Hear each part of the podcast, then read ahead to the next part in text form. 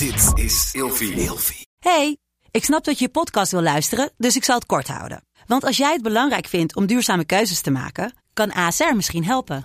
Nou hoor ik je denken, hoe dan? Nou, bijvoorbeeld bij het duurzaam herstellen van schade. Of de premies die we beleggen volgens ons duurzaam beleggingsbeleid. Dat bepaalt waar we wel en juist niet in investeren. Wil je meer weten over welke duurzame keuzes ASR maakt? Ga dan naar asr.nl slash duurzame keuzes. ASR doet het. Zo, dan kan je nu lekker naar je podcast luisteren. Fuck, ik heb echt veel zorgen aan mijn kop. Jij ook? In deze podcast bespreken we al onze schaamte, eenzaamheid, issues, experimenten en gaan we op zoek naar onszelf. Samen met een gast beantwoord ik al jouw vragen. Tof dat je luistert naar Kopzorgen. Hoi allemaal, ik ben jullie host Michelle. En vandaag zit ik tegenover Jurre Geluk. Hallo. Hi. Je kan Jurre kennen van programma's als Je zal het maar hebben en Spuiten en Slikken. Daar maakt hij series als De Seksmobiel en Jurre's Date. En we gaan het vandaag hebben over drugs. Oh jee. Ons lang verwachte gesprek. Ja? Ja, echt wel. Het duurde maar- even met plannen hoor. Jij hebt het allemaal niet doorgehad zeker? Oh ja? Nee, dat heb ik niet doorgehad. Nee, met jouw management was, Was het een gedoe? Was even regelen, maar ik heb er zoveel zin in. Oké. Ja, want het is echt een super vaak aangevraagd onderwerp. En we hebben echt heel veel vragen binnengekregen. Ja, drugs is ook wel echt... Is het een kopzorg? Ja, ik denk het wel. Eh, nou, ik denk, ik denk wel dat je er kopzorgen van krijgt, ja.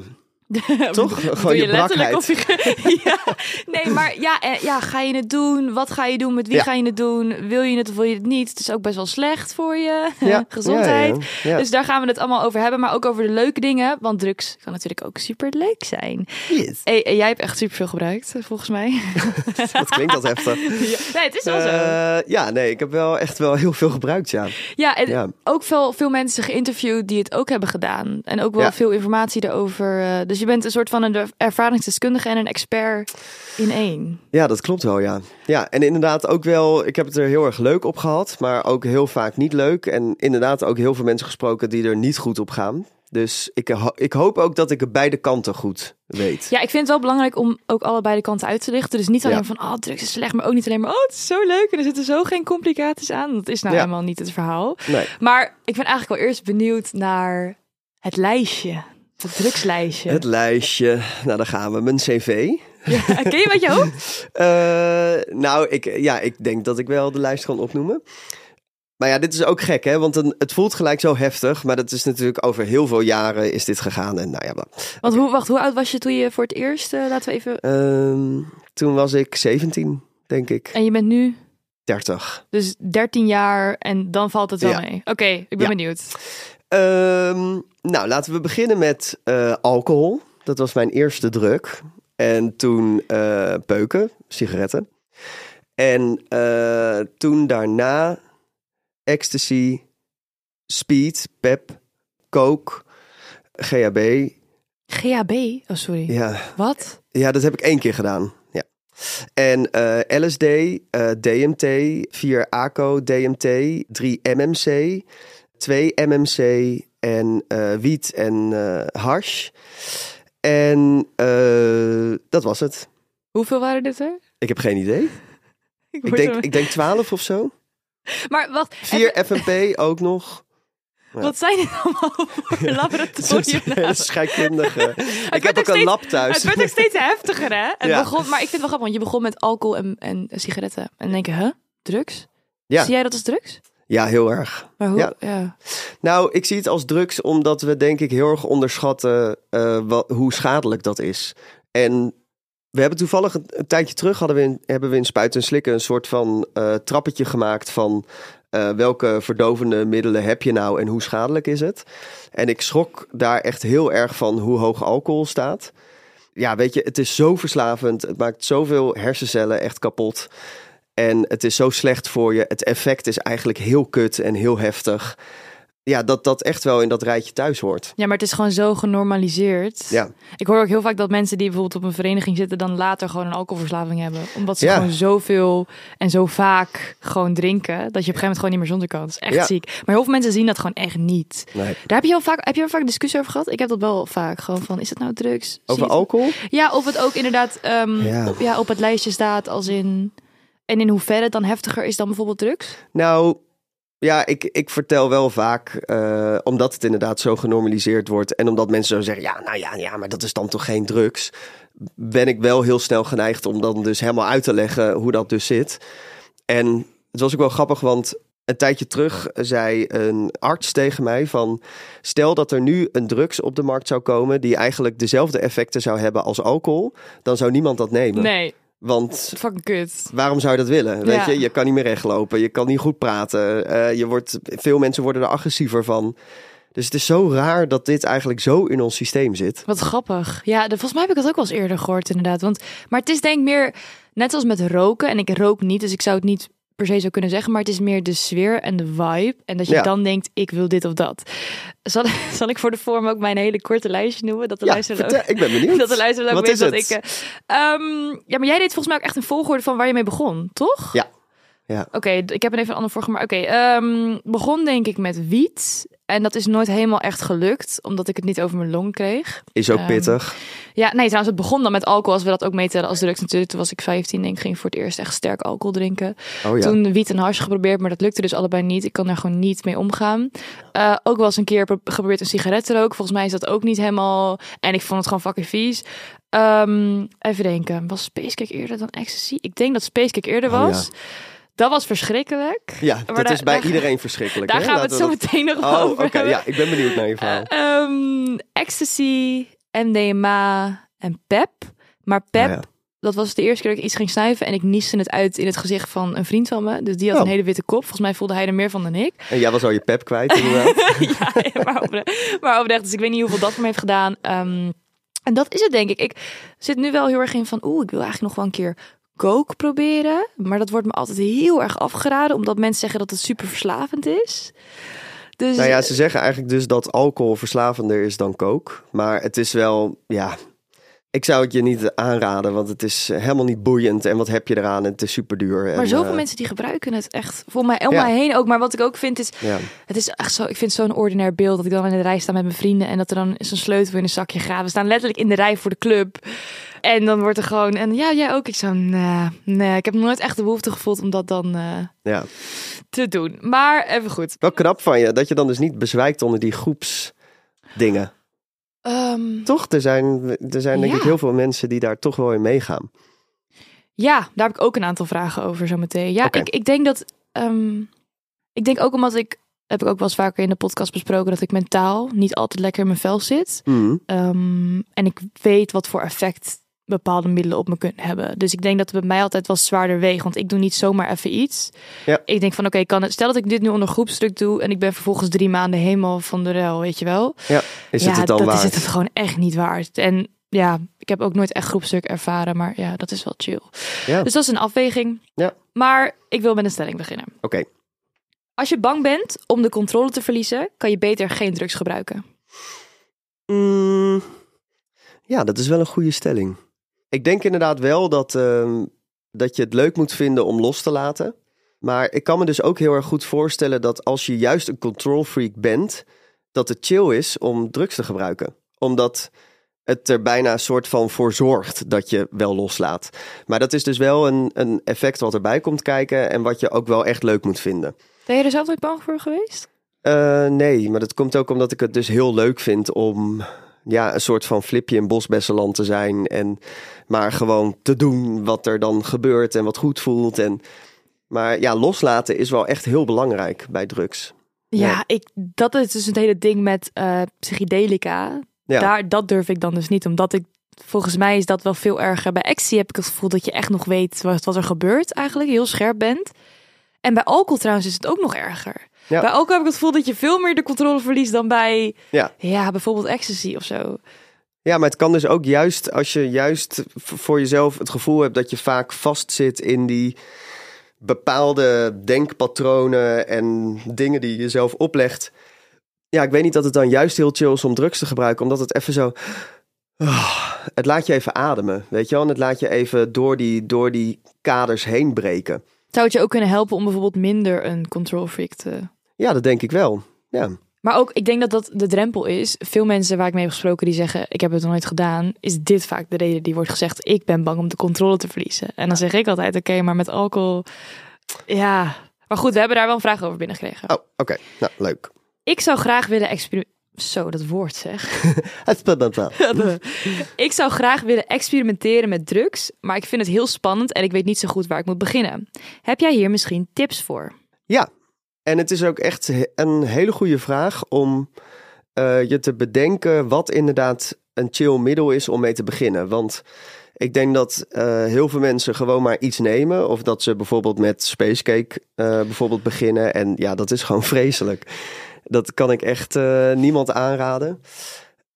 Dus het is denk ik inderdaad heel belangrijk om een middel te kiezen wat chill is.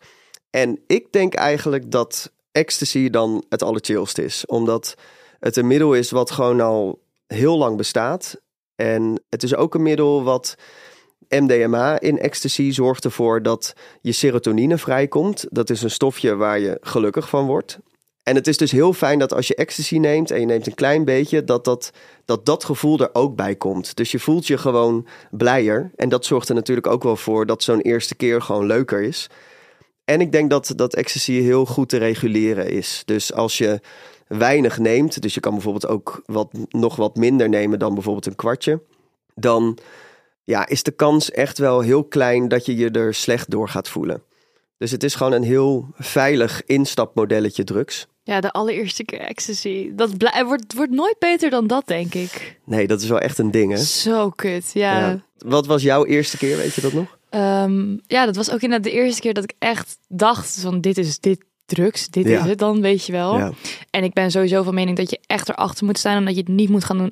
Als je twijfelt, echt niet Nee. doen. En ik had er echt zin in. Dat is ook wel echt denk ik goed. En Dus je hebt er lang naar uitgekeken. Nou en- ja, het was eigenlijk heel spontaan. Ik denk Oh. dat dat juist, wat de, de week ervoor zaten we te eten met een paar vriendinnen. En toen zei ze van, zullen we volgende week naar dit feestje? En, en want ik had mijn moeder stond erbij, het was in de keuken. En ik ben heel open met mijn moeder, die heeft alles, oh, dat mag echt niet zeggen. Oké, sorry mam. Die heeft alles gebruikt wat los Nou, dat wilde ik en dat Ja. zeg ik. Maar ik zit, oh ja, zit een microfoon voor mijn neus. Ehm, Nou, maar leuk toch? nou, mam, ik zal het vragen of het oké is en anders knip ik het eruit. Maar goed, die is dus heel open, dus heel chill. Dus ik heb ook aan haar gevraagd van, ja, hoe is het dan? En, en die stond erbij en toen zei ik, nou, is dit daar dit een goed feestje om het voor het eerst proberen? Want ik had er sinds mijn 17 denk ik over nagedacht en ik was toen 19. En toen gingen we naar Thuishaven. Oh ja, En het was- legendary. ja, het was echt een hele mooie zonnige dag. En ehm, ik had eigenlijk te veel genomen, dus ik ging in het begin niet zo chill. Hoeveel had je dan Ehm, op? Ja, ik denk twee kwartjes, maar niet tegelijk. Maar in het begin duurde het denk ik twee uur voordat die eerste dus inkikte. Oh, ja. Maar dat, dus er gebeurde niks. En toen zei iemand, ja, je moet er gewoon bijnemen. Je moet gewoon bijnemen. Dus toen nam ik bij. En toen daarna ging ik echt even helemaal, lag ik helemaal lam. Ja. Ehm, kon niks bewegen en zo. Mensen denken, holy shit. Maar het, ja, het was niet per se heel erg. Want mijn Hmm. vriendin was erbij en ik was gewoon met haar. En ze was gewoon even, het is helemaal normaal. Laat maar gewoon over je heen komen. ja, hij was gewoon heel erg aan het inkikken. Ja, maar het was niet per se eh, eng. Maar ik dacht wel, oh, want je kent het gevoel niet. Dus dat was wel een ding. Maar er was een jongen bij. En die had nooit drugs gebruikt. En die zei, wat gebeurt er? Gaat het wel? Oh, en ik God, dacht echt, ja. ik kon dus niks zeggen. Want ik was helemaal in die... En ik dacht echt, hou je bek. Ja, Gewoon, dat dan, is, dan maak je het zo eng. je moet Ja. echt, voor de mensen die het nooit hebben gebruikt... En die dit, je moet echt, blijf rustig. Hou je mond. Want die mensen die horen het wel. Het is echt niet alsof ze helemaal een soort van... Ja, dat is echt... Maar ik had er eigenlijk een vraag over. Want ik ben heel erg benieuwd naar wat jij vindt dat de beste leeftijd is om überhaupt te beginnen daarmee. Ja, jeetje, wow. Ik eh, denk dat dat er niet echt is. Want jouw allereerste keer was ook ecstasy dan. Echt Ja. na wiet en alles. En hoe oud was je Ja. toen? Ja, toen was ik 17. Dat vind ik, best, dat vind ik dus best wel vroeg. Of Ja? Ja, ik, ja. Oh, ik heb het idee dat iedereen nu nog veel vroeger is. zijn vijftiende al. Ja. Ja. ja, maar dat vind ik echt belachelijk vroeg eigenlijk. Ik denk dat er niet echt iets bestaat als te vroeg of zo. Maar ik denk wel dat je er bewust van moet zijn dat ecstasy dan bijvoorbeeld in dit geval eh, heel erg je emoties versterkt. En ja, weet je, op mijn vijftiende zat ik echt zo teringhard in de puberteit. Dat ik denk dat als ik toen ecstasy had genomen, dat die gevoelens ook wel echt heel heftig dan waren geweest. Dus ik vond het wel chill toen ik 17 was. Dan had ik mezelf wat meer uitgedokterd. Toen al. Ja, nou iets meer. Laten we daarop houden. Iets meer uitgedokterd. En eh, ja, want toen was ik ook uit de kast. En nou, weet je, ik denk dat dat soort dingen wel hebben geschild. Dan wanneer ik daar al veel eerder mee was begonnen. Maar ja, weet je, als jij op je vijftiende zoiets hebt van... eh, ik ben wel solid en ik voel me er chill eh, voor... Dan, ja, dan is het denk ik best wel veilig om te doen. Maar het, ik denk wel dat het altijd beter is om te wachten... omdat het, het versterkt gewoon heel veel. Waar ik dan aan denk is de langetermijn effecten. En vooral dat je dan nog, je brein is nog aan het groeien. Ja, maar ecstasy maakt eigenlijk helemaal niet zoveel kapot. Daar ben ik wel benieuwd naar. Want jij hebt best wel veel informatie gekregen over de lange termijn effecten van drugs. Ik weet er Ja. eigenlijk heel erg weinig van. Alleen maar dat het niet goed is voor je, voor Ja. je brein. Ja, Maar dat valt dus wel mee. nou, nee. Het is, het is, met ecstasy valt het mee. Ja. Eh, maar eigenlijk met al het andere brengt het gewoon schade toe. En het is ook heel moeilijk om te zeggen per drugs eh, hoeveel dat dan is. Maar het is gewoon slecht voor je. Ja, en wat dus wel heel fijn is, is dat bij ecstasy dat we gewoon weten dat het op de lange termijn weinig schade toebrengt. Bijna niks eigenlijk.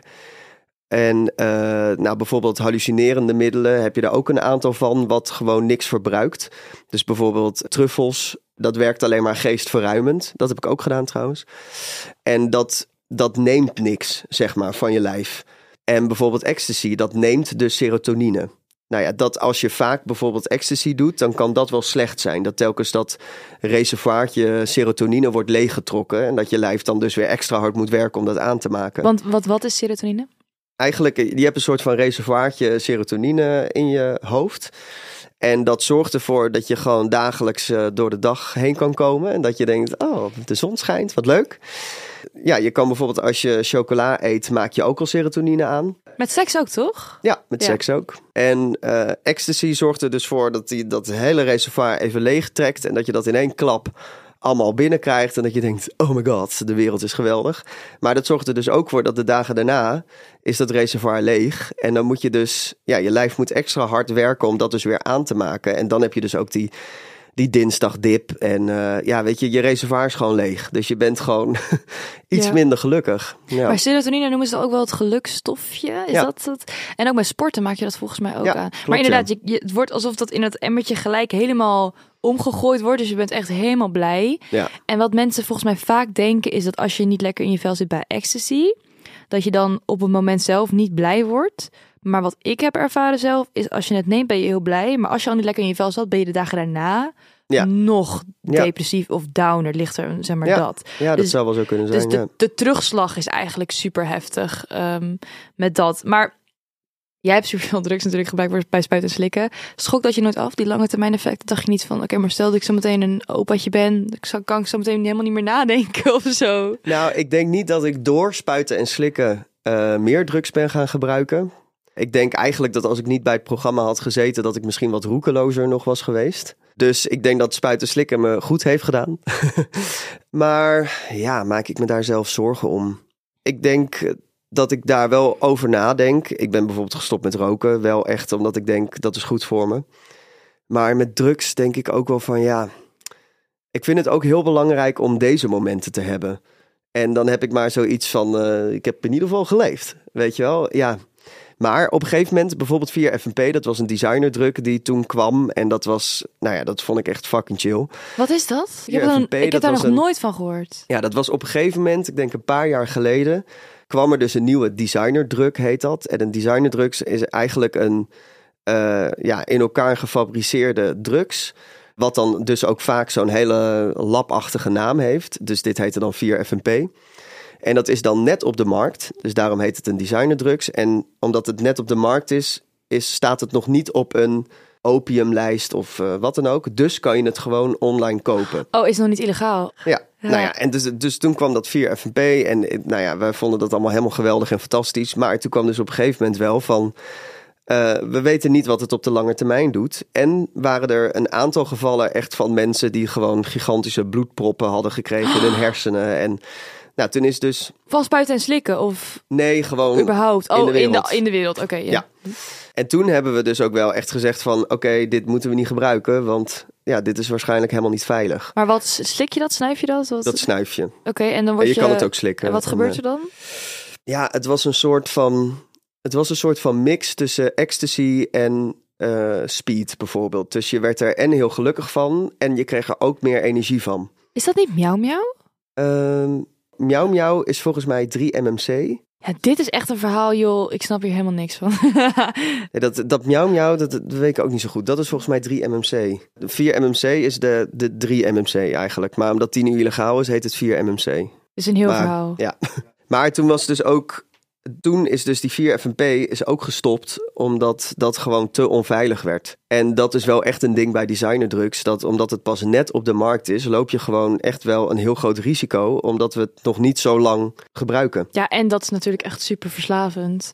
Maar ik vind ook Ja. wel, dat is ook weer een heel ander ding voor mijn gevoel dan echt psychedelica. Psych ik wil zeggen dat psychedelics. Of is dat Zo eh, cool. Ja, ik vind dat ook cool klinken. Heb ik nooit durven doen. Maar ik heb er een vraag over.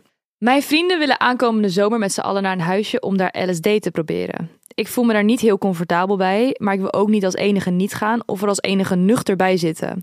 Wat kan ik nou het beste doen? Ja, dit is echt die groepsdruk en dit gebeurt Ja. volgens mij zo vaak. Ik snap heel erg je probleem. Nou, jij wilt het niet doen. Dat is, dat is één ding wat zeker is. En je moet je afvragen inderdaad of je het... Je, hebt mensen die prima bij mensen kunnen zijn die gebruiken. En die zeggen van, joh, ik ben er liever bij en dat ik niks gebruik. En dan maak ik daar gewoon iets gezelligs van.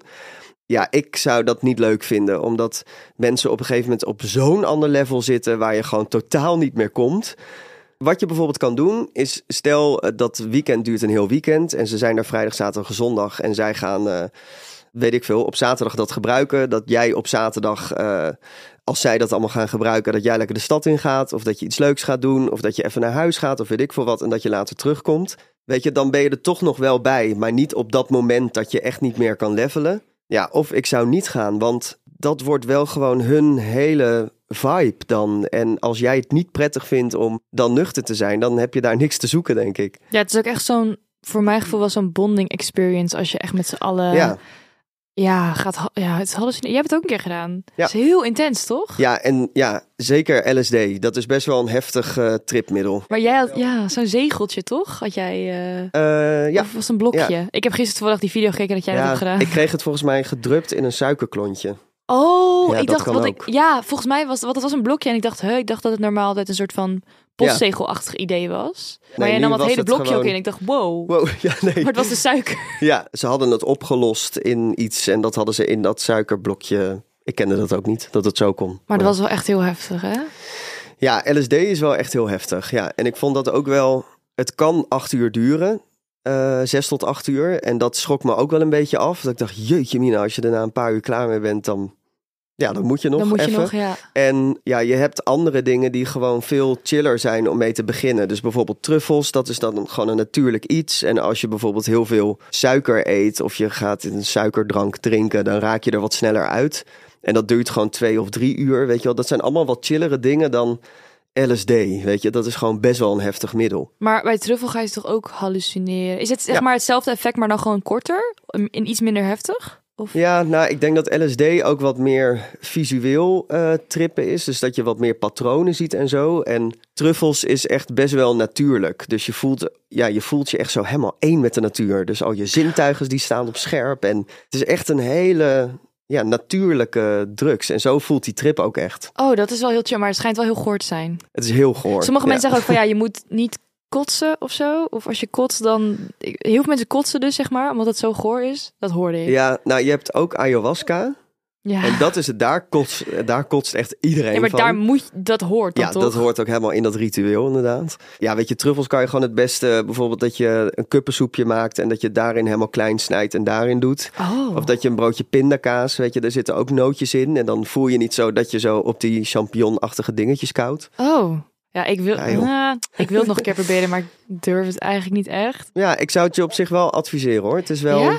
Ja, het is gewoon een hele fijne, ja, natuurlijke vibe. En als je met twee of drie mensen bent... dan is dat echt wel een goed instapmodel eh, om te trippen. En dan gewoon in de natuur, overdag, of in de avond ergens op een kamer met een discobal? Ik zou het lekker inderdaad overdag doen. Dat je een keer, als je een weekendje weg bent, dat je dat dan op zaterdag gaat doen.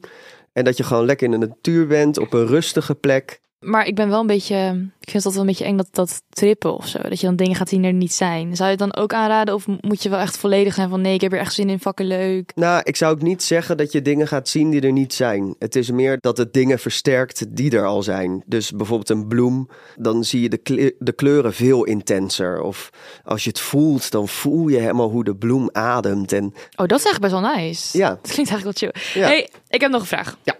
Ik ben heel erg benieuwd naar jouw slechtste ervaring met drugs, het verhaal Oh, daarvan. ja. Maar Dat gaan we in de volgende aflevering doen. Oeh, spannend. Hey, bedankt voor het luisteren. Als je deze podcast graag luistert, laat dan even een recensie achter op je favoriete podcast-app. Zo kan deze podcast ook beter worden gevonden door anderen. En tot de volgende aflevering. Doeg! Doei. En telkens ging ik oud en dan deed ik mijn ogen open en dan lag ik ineens op de wc en dan stonden er allemaal mensen op me heen. Toen raakte ik echt in paniek. Want toen dacht Oh. ik, oh my god, ik ga fucking slecht hier. Ja. Ik weet niet wat ik moet doen. En die twee voor me zaten ook gewoon helemaal te spacen. Ik was dus die DMT aan het roken en ik deed mijn ogen dicht en toen zag ik dus mijn ziel.